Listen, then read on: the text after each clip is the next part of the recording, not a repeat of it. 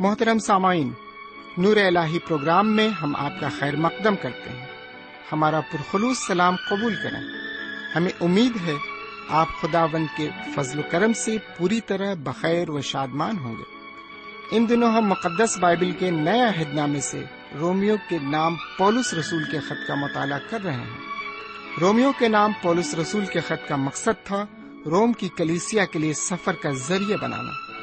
جس کے لیے پولس رسول نے منصوبہ بنایا کہ کچھ عرصہ وہاں کے مسیحیوں کے درمیان خدمت کرے اور پھر ان کی مدد سے اسپین تک جائے۔ اس خط میں پولس رسول لکھتے ہیں کہ مسیحی زندگی کیسی ہونی چاہیے، خاص کر دوسروں کے ساتھ محبت کا رشتہ رکھتے ہوئے۔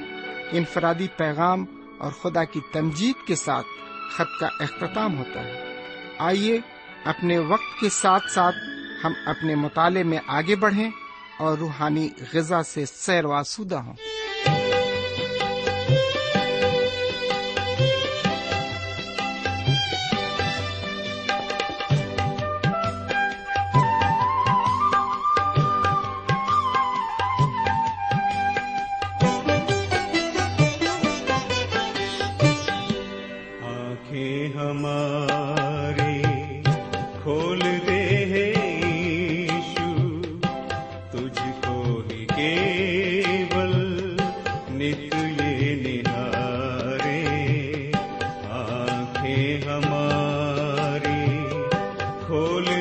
دے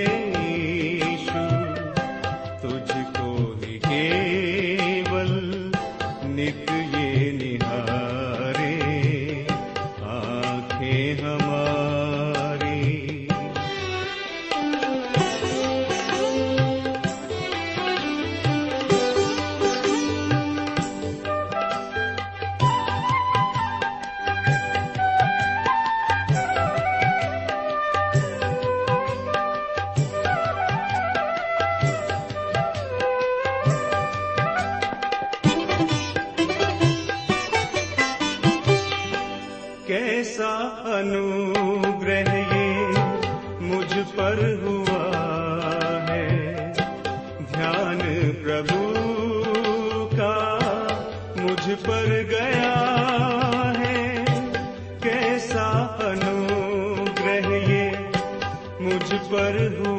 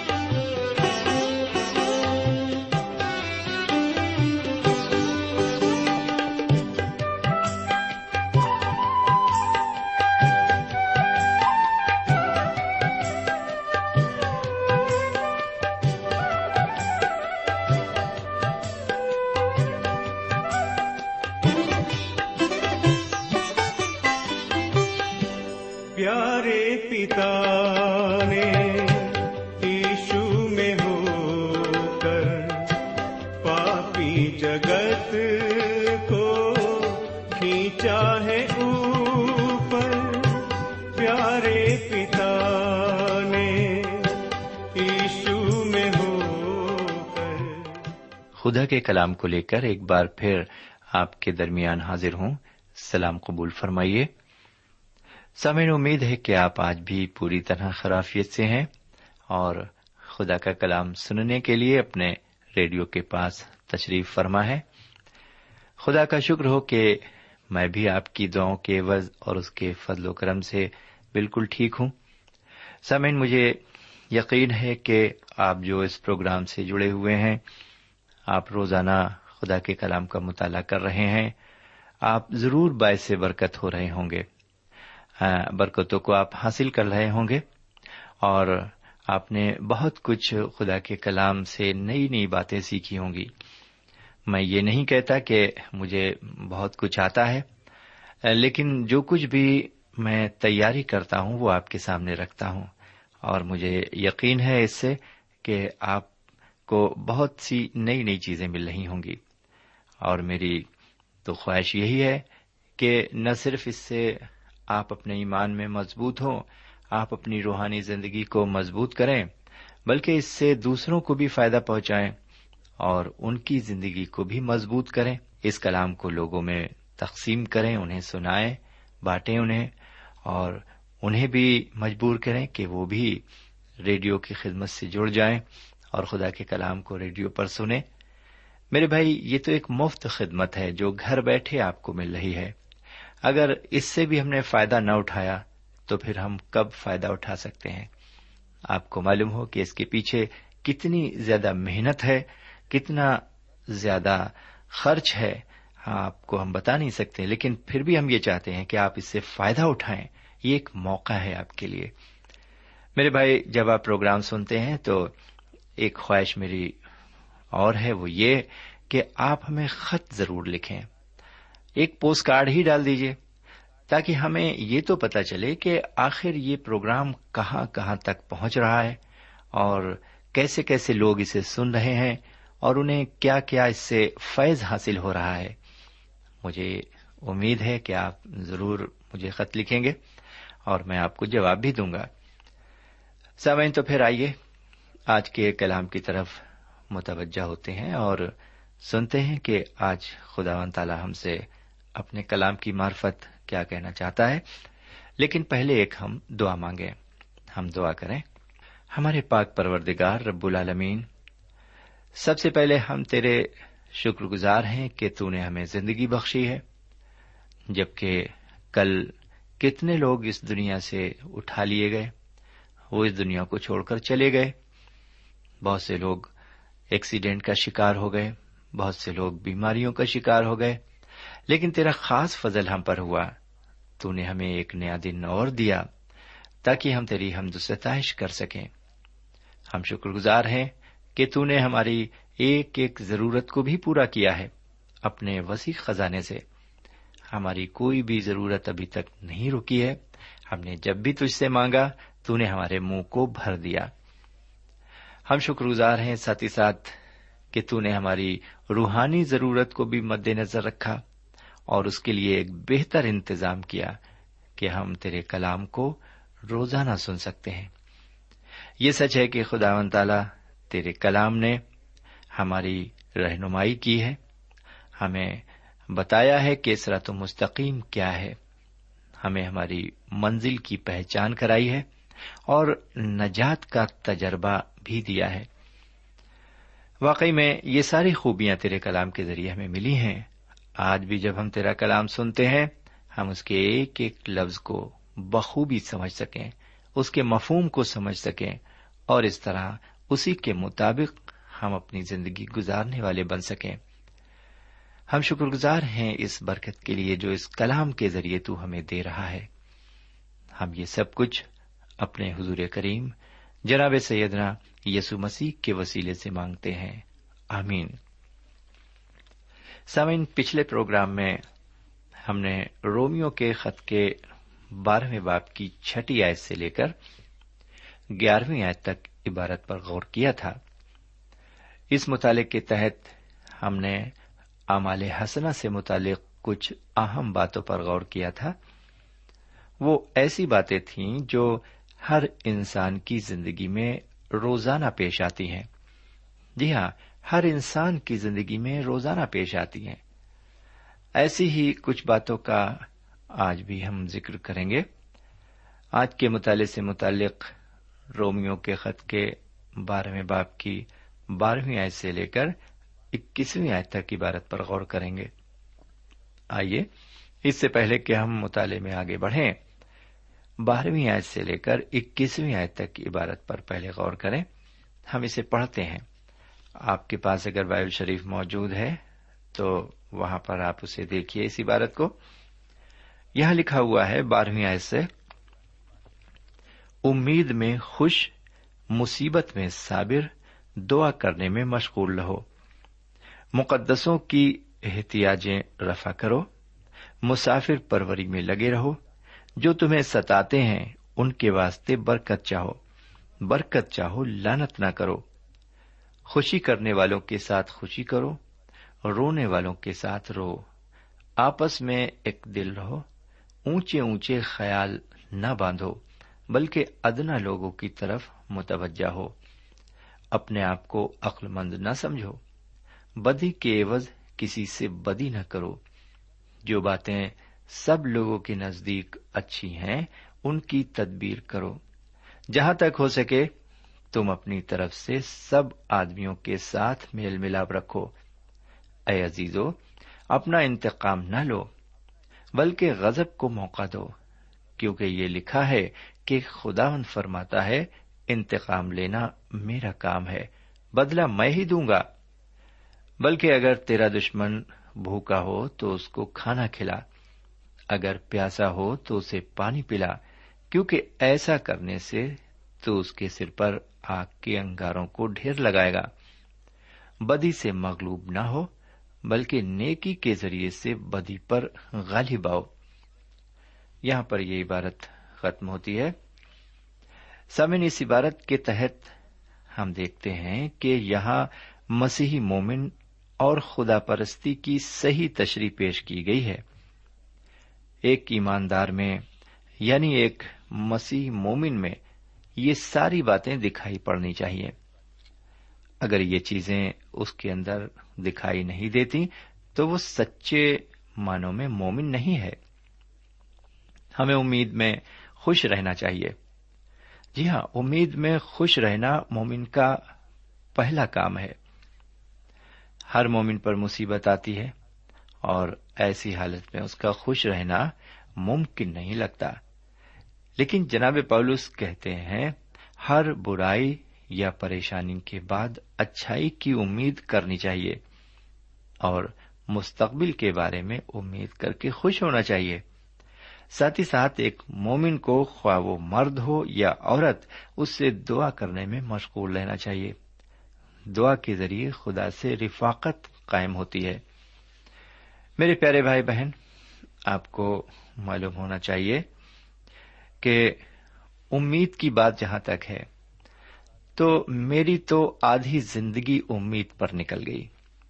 جی ہاں میرے بھائی، اور میں آپ کو یہ بتانا چاہتا ہوں کہ اگر میری زندگی میں امید نام کا کوئی لفظ نہ ہوتا، تو شاید میری زندگی کب کی ختم ہو گئی ہوتی۔ لوگ کہتے ہیں، امید پر دنیا قائم ہے۔ میں یہ کہتا ہوں، امید پر میں قائم ہوں۔ کیونکہ ہر دن کی امید مجھے رہتی ہے، ہر آنے والے دن کی امید۔ خدا نے جو کچھ کیا اس کے لیے شکریہ، اور جو کمی ہے ابھی زندگی میں، اس کے لیے میری زندگی میں امید ہے۔ امید کے سہارے ہم جیتے ہیں، اور امید بہت بڑی چیز ہے، اور امید ہے کیا؟ میرے بھائی، یہ امید ہمارے حضور کریم جناب سیدنا یسو مسیح ہیں۔ وہی ہماری امید ہے۔ جب ہماری امید وہ ہے تو ہمارے لیے بڑی خوشی کی بات ہے۔ بہرکیف ایک مومن کے لیے، ایک مسیح مومن کے لیے اس کی امید بہت ضروری ہے۔ ہم آگے بڑھتے ہیں۔ مقدسوں کی احتیاجیں رفا کرتے رہو۔ یہاں پر یہ بھی لکھا ہوا ہے۔ ایک مومن کے لیے یہ لازمی اور ضروری ہے کہ دوسرے مومن کی زندگی کی حاجت اور ضرورت کو پورا کریں۔ بہت سی کلیسیاؤں میں غریبوں اور ضرورت مندوں کے لیے کافی روپیہ ہوتا ہے، لیکن کیا یہ کلیسیاں حاجت مندوں اور غریبوں کی مدد کرتی ہیں؟ خدا یہ چاہتا ہے کہ جو نعمت اس نے ہمیں عطا کی ہے، اس میں ضرورت مند مومنوں کو شریک کریں۔ میرے بھائی، کسی کی ضرورت کو پورا کرنا جو ہے، وہ ایک مومن کا فرض ہے۔ ہمیں خدا و تعالی نے جو کچھ بھی دیا ہے جی ہاں ہمیں اسی نے دیا ہے۔ کئی بار ہمارے دل میں یہ شیطان خیال ڈالتا ہے کہ ہم نے کمایا ہے، ان بازو سے کمایا ہے، اس عقل سے کمایا ہے۔ لیکن سچ مچ اگر خدا ہمیں عقل نہ دیتا اور ہمارے ذہنی توازن کو درست نہ رکھتا اور ان بازو میں قوت نہ دیتا، خدا نہ کرے ہم پیرالٹک ہوتے تو کیسے ہم کما سکتے تھے؟ ہماری زندگی تو ایک مفلوج کی مانند تھی، لیکن خدا کی یہ نعمت ہے، برکت ہے کہ اس نے ہمیں اس لائق بنایا تاکہ ہم کما سکیں۔ اور پھر جب خدا نے ہمیں یہ برکت دی ہے تو ہم اپنی کمائی میں دوسروں کو شریک کریں۔ خدا یہ چاہتا ہے۔ بہرکیف آگے ہم نے پڑھا، مسافر پروری میں لگے رہو۔ پولس رسول فرماتے ہیں کہ ایک مومن کو، مسیح مومن کو دوسرے مسیح مومن کی خاطر مدارت ضرور کرنی چاہیے۔ جبکہ وہ سفر میں ہو، اس کے ساتھ رفاقت کرنی چاہیے۔ بہت سے لوگ جماعت میں ایسے ہیں جو خدمت سے ریٹائر ہو چکے ہیں۔ لیکن وہ دوستی اور رفاقت چاہتے ہیں۔ ہمیں ان سے دوستی اور رفاقت رکھنی چاہیے۔ سامعین، آخری بات جو پولس رسول بتاتے ہیں وہ یہ کہ تمہیں، جو تمہیں ستاتے ہیں، ان کے واسطے برکت چاہو۔ سامعین، ایسا کرنا ایک مومن کے واسطے بڑا ہی مشکل کام ہے، کیونکہ ایک مومن انسان بھی تو ہے۔ اور ایک انسان کے لیے بڑا مشکل کام ہے۔ کہ جو اسے ستائے، وہ اس کے لیے برکت چاہے۔ سیدنا مسیح نے اپنی تعلیم میں ایسا ہی فرمایا ہے۔ انہوں نے فرمایا، اگر کوئی تمہارے ایک گال پر تھپڑ مارے یعنی اگر کوئی تمہارے دہنے گال پر تھپڑ مارے، تو اسے بایاں گال بھی پھیر دو۔ میرے پیارے بھائی بہن، انہوں نے تعلیم ہی نہیں دی۔ بلکہ انہوں نے انسانی زندگی کے دوران خود کر کے بھی دکھایا۔ انہوں نے سلیب پر سے خدا سے دعا کی۔ اے باپ، انہیں معاف کر۔ یہ نہیں جانتے کہ یہ کیا کرتے ہیں۔ اس تفنس نے بھی مرتے وقت ایسا ہی کہا، کیونکہ وہ ایک سچا مومن تھا۔ ایک سچا مسیح اور جاباز ہواری تھا یعنی شاگرد تھا۔ سامین اگر ہم حقیقت میں مسیح مومن ہیں، تو ہمیں لانت کرنے والوں کے لیے برکت چاہنا ہوگا۔ بہرکیف اب میں پندرہویں اور سولہویں آیت کو آپ کے روبرو رکھتا ہوں۔ یہاں پر جب ہم نظر ڈالتے ہیں، تو ہم دیکھتے ہیں کہ جناب پولس رسول یہ بتانا چاہتے ہیں کہ خوشی کرنے والوں کے ساتھ خوشی کرنا چاہیے۔ جی ہاں خوشی کرنے والوں کے ساتھ خوشی کرنا چاہیے اور رونے والوں کے ساتھ رونا چاہیے۔ یہاں پر میں صرف اتنا کہنا چاہتا ہوں کہ آپ کو ایسے لوگ بہت سے ملیں گے جن کے ساتھ میل ملاپ سے رہ سکنا بڑا مشکل ہے اور ان کے ساتھ خوشی کرنا اور ان کے ساتھ رونا بھی بڑا مشکل ہے، کیونکہ وہ نہیں چاہتے کہ کوئی بھی آپس میں میل ملاپ سے رہے۔ وہ عقل کھلے لوگ ہیں۔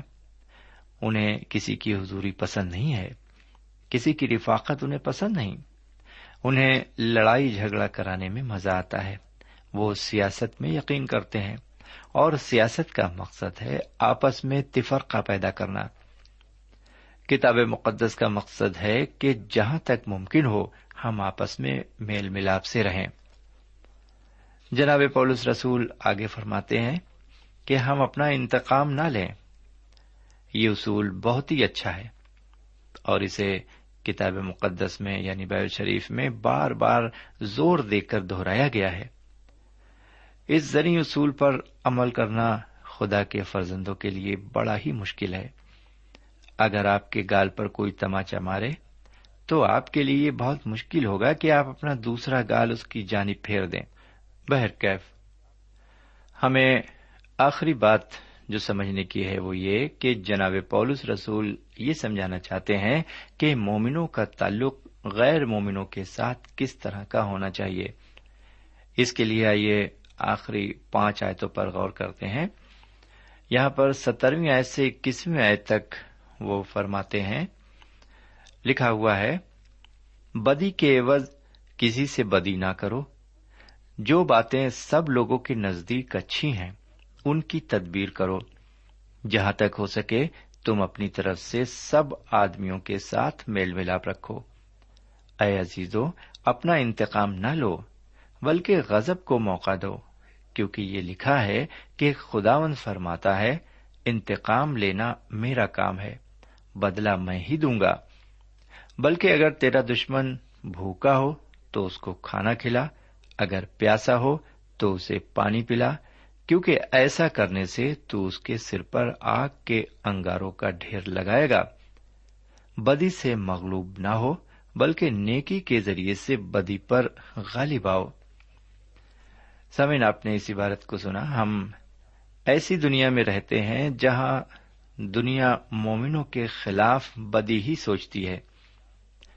ہمیں بدی کا جواب بدی سے نہیں دینا ہوگا۔ اور وہ تدبیر کرنی ہوگی جس سے سب خوش رہیں اور آپس میں میل ملاپ رکھیں۔ سمجھ جہاں تک ممکن ہو ہم اپنی طرف سے سب آدمیوں میں میل ملاپ رکھیں۔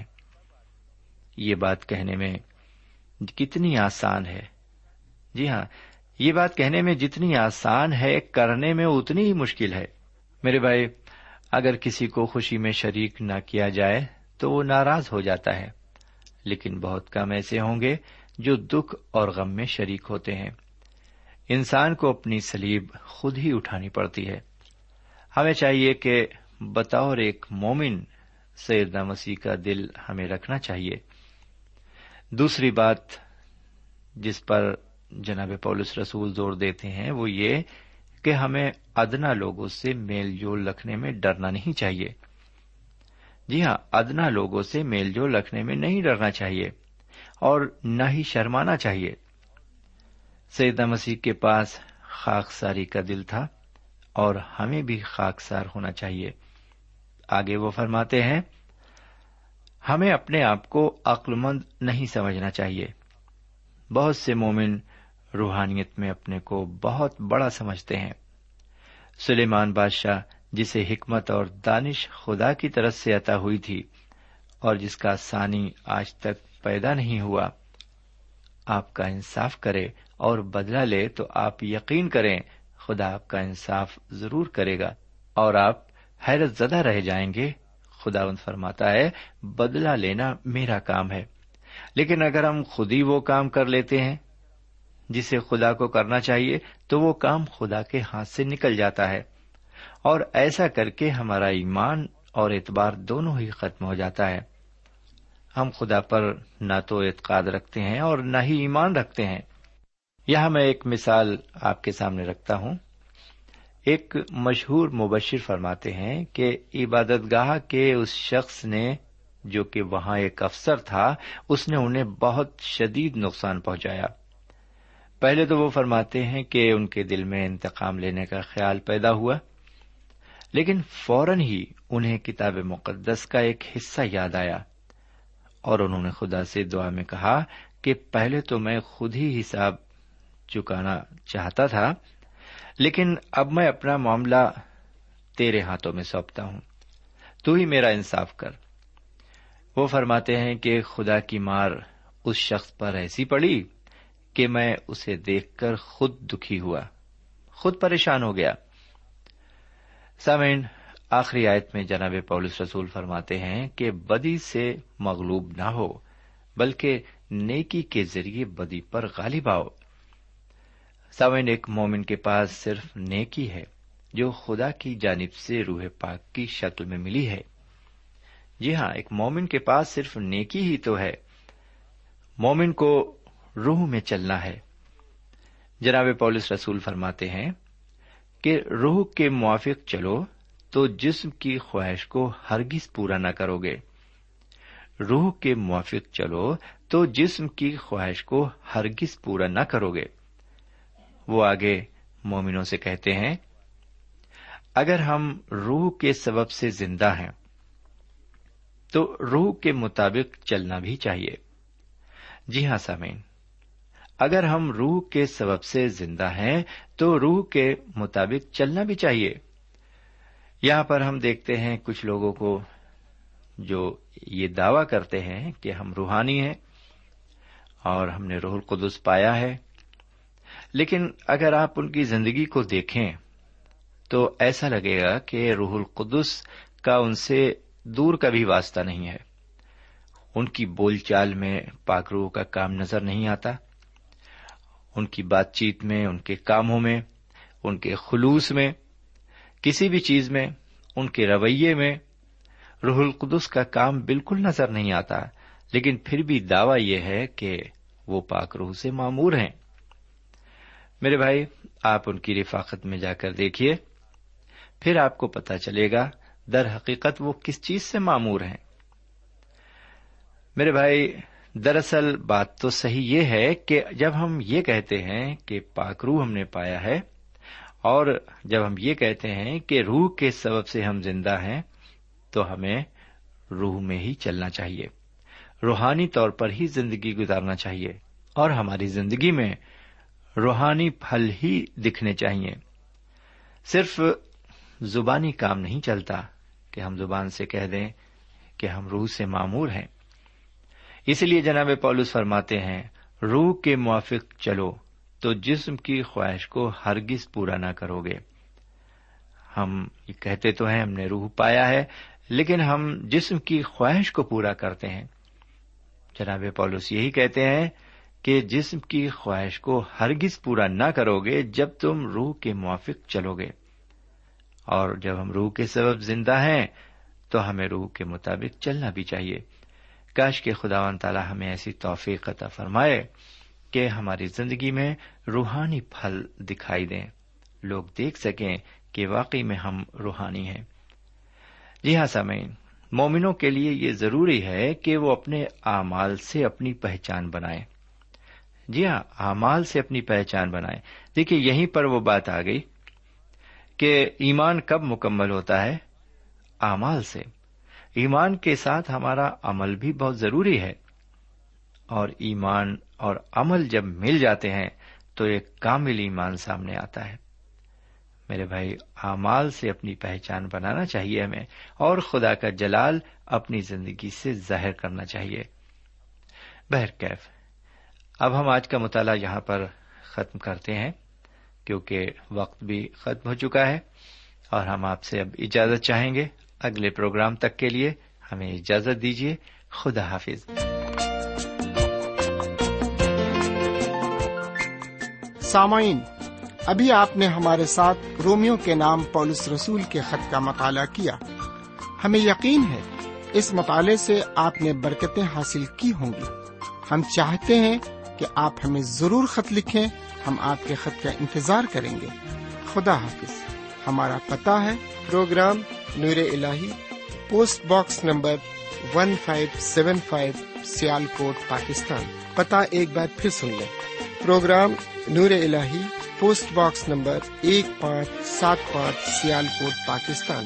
اب آپ ہم سے ٹیلی فون اور ای میل سے بھی رابطہ قائم کر سکتے ہیں۔ ہمارا ٹیلی فون نمبر ہے nine two three four four six four zero four five seven eight نو دو تین چار چار چھ، چار صفر چار، پانچ سات آٹھ۔ ہمارا ای میل پتا ہے N A M three nine four nine eight Hotmail dot com. N A M three nine four nine eight Hotmail dot com. ہمارے پروگرام کا وقت اب یہیں پر اختتام پذیر ہوتا ہے۔ اگلے پروگرام تک کے لیے اجازت دیں۔ خدا حافظ۔